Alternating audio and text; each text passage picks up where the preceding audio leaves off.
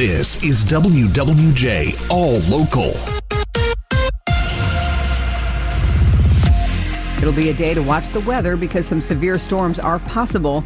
While we are expecting some rain this morning, thunderstorms are expected tonight. We could break the record for high temperatures today as well. Forecasters say we'll get into the mid-60s and could break the record of 63 back in 1976. The severe weather is expected to arrive in Metro Detroit after 8 o'clock tonight. Potential threats include a possible tornado, damaging winds, and large hail. Stay with us all day long and into tonight for the very latest. You can also check the radar anytime at WWJNewsRadio.com. Well, the polls are now open in Michigan. WWJ's Charlie Langton is live in Dearborn, where he's talking with voters. Charlie. Yeah, that's right. Polls are open across Michigan, but here in Dearborn, not a lot of activity. But nevertheless, there's an opinion here in Dearborn by some about the war in Gaza. And although traditional Democratic voters, they could be a little upset with President Biden, and they are encouraging a vote of uncommitted. Now, Joe is a Dearborn voter, and he believes that the war will be a big attraction to people to go to the polls and vote. When Trump is in office, there was peace in the world. Europe was quiet, China was quiet, Korea was quiet. There was nothing going on in the Middle East. So, you know, people get what they vote for. But nevertheless, will the uncommitted movement hurt Biden? Yeah, I think a lot of the people are going to turn their back, especially here in Dearborn, on Biden.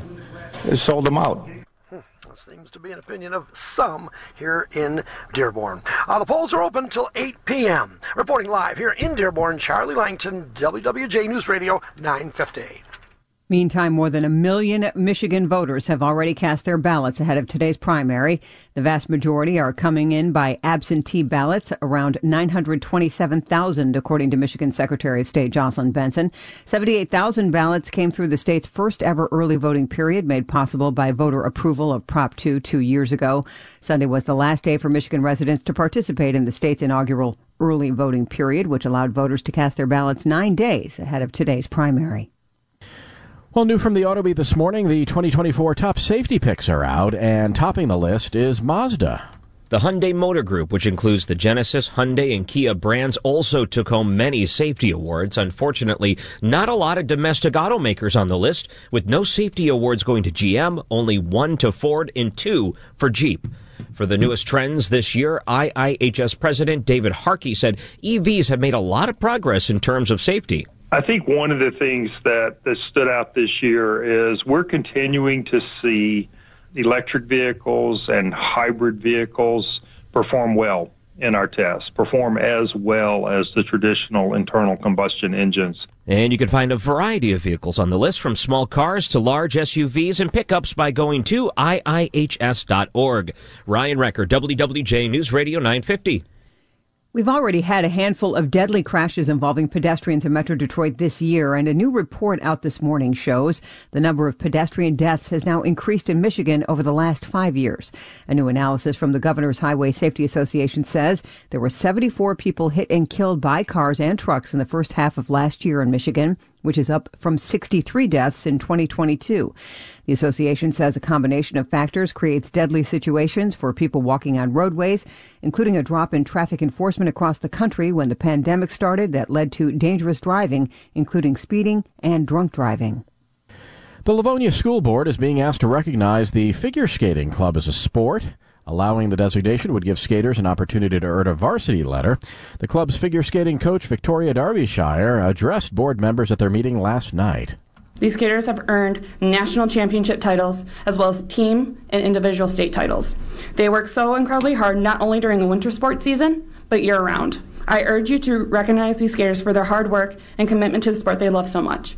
Give them the varsity letter that they deserve. Athletes from the Livonia girls hockey program and their coach also spoke on behalf of recognizing figure skating as a sport.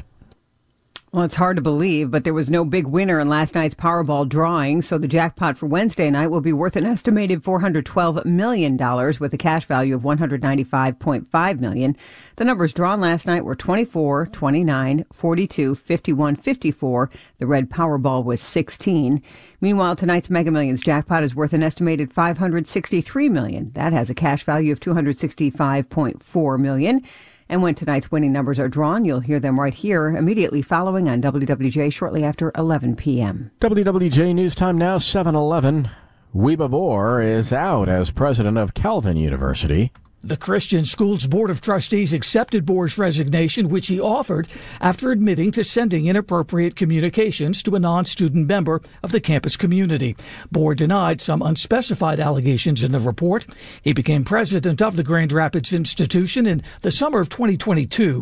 The board named Vice President of Advancement Gregory Elzinga to serve as interim president.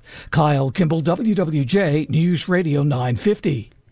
A reward has been offered to help find the man who stole a car with a 3-year-old child inside. Detroit police posted the $500 cash reward a day after the little girl was found unhurt in the Chrysler 300 that was stolen from a gas station on Schoolcraft Road near Greenfield. The incident sparked an Amber Alert that many people saw on their phones. State police say some people didn't get the alert because it was only sent to cell towers in the area where investigators believe the public can help. We do have a photo of the suspect on our website at wwjnewsradio.com. A professor at EMU working to create a special set of classrooms on campus. The idea for what Professor Ron Flowers calls compassionate classrooms came about after he lost his son to mental illness last year. I had a chance to ask Flowers, what exactly are compassionate classrooms? It's a classroom that seeks to support students in ways that are beyond just simply the content of the class, to provide them both academic support, well-being support, so that they can function well as students and as young adults as they mature into their careers and, you know, the remainder of their successful college time. Those classrooms are part of an initiative started by Flowers and officials at the university that are focused on improving both the mental and behavioral health of students at Eastern Michigan. Tony Ortiz, WWJ News Radio 950.